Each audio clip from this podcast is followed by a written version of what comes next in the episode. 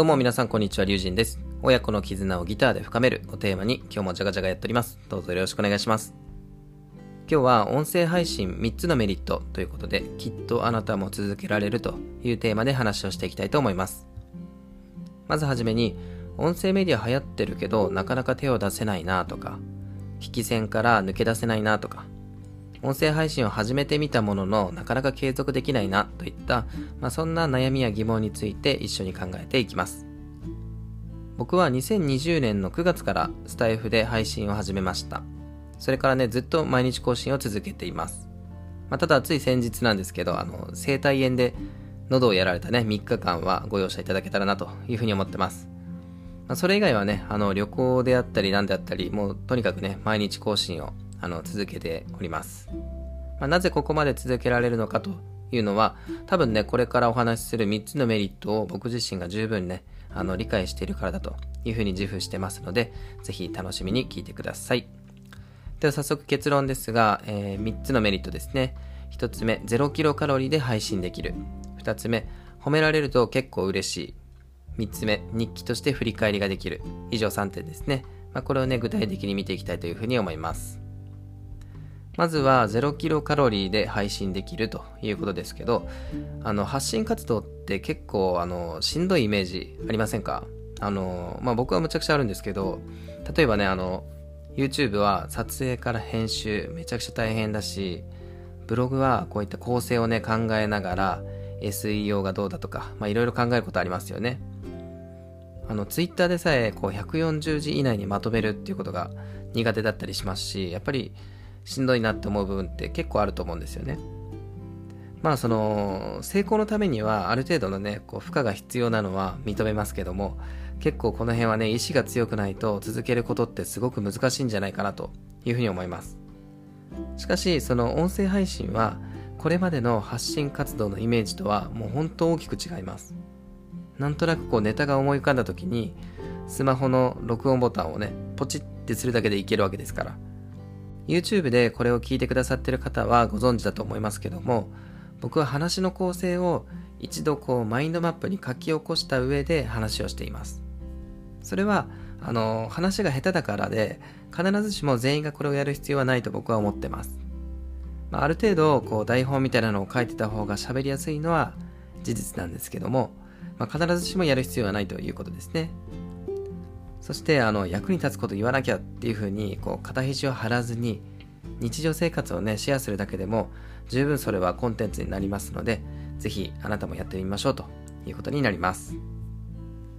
では2点目褒められると結構嬉しいということですね。もちろんあのどの発信活動においても褒められるとあの嬉しいものだと思います。あのブログめっちゃ読みやすいねとかすごくためになったよとかあと、ツイッターで言うと、そのインフルエンサーにね、リツイートされて、いっぱいいいねがついたり、まあ、それもね、結構嬉しいと思います。でも、それ以上に、声が聞き取りやすいですね、とか、落ち着いた雰囲気が結構好きですとか、話し方上手ですねっていう風に、あの、音声配信を褒められると、なぜかこう人間を褒められてるような、そんな錯覚に陥るわけですよ。いや、まあ、あの、勘違いなんですけどね。でも、こう、少なからずね、あの、褒められている感覚っていうのは他の発信活動よりもすごくね、あの、テンション上がるものだと僕は思ってます。どうしてもその文字を書く作業っていうのは、まあ、自分をね、取り繕ってる部分っていうのは少なからずあると思うんですよね。しかしその音声配信っていうのはもうまさにありのままなんですよね。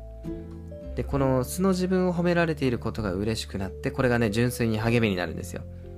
あの別にあの褒めてほしいからやってるわけではないんですけども副次的にそんな効果が得られると自己肯定感というのがねこうぐーんと上がってきますので、えー、すごくおすすめですという話になります。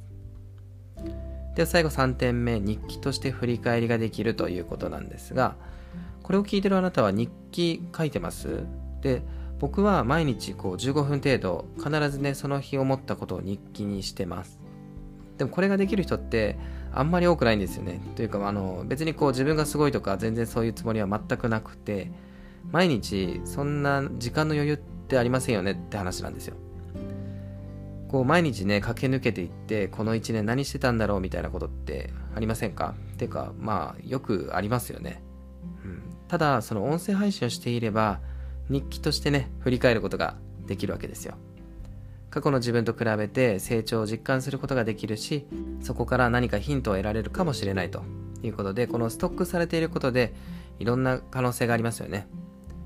日記を書こうと思っても文字を書くのが苦手という方は、音声配信をぜひね、日記代わりに使うのはありだなというふうに僕は思ってます。正直ね、あの、収益化をね、ガツガツ狙ってる系の配信って、こう、なんとなく聞いてたらわかるんですけど、そんなにね、そういうのって聞きたいって思えないんですよ。もっとね、こう、気軽に音声配信を始める人が増えるといいなって、個人的には僕は思ってますと。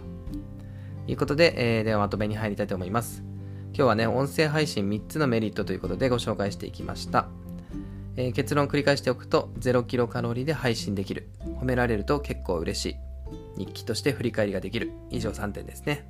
僕はこれまでブログを100日連続更新してみたりとか、Vlog 系の YouTube を撮ってみたりとか、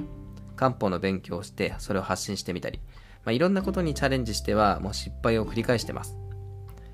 ですが、その音声配信を続けることに関しては、まあ一つの成功と言えるかもしれないなというふうに思ってるわけですが、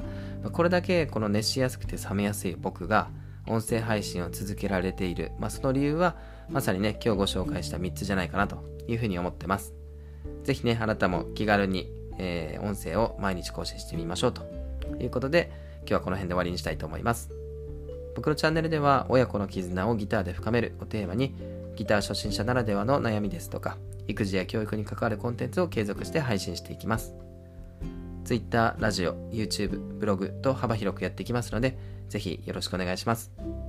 またこの放送がいいなと思った方は、高評価、チャンネル登録、ぜひよろしくお願いします。ということで、えー、この辺で終わりにしたいと思います。以上、リュウジンでした。次の放送でお会いしましょう。バイバイ。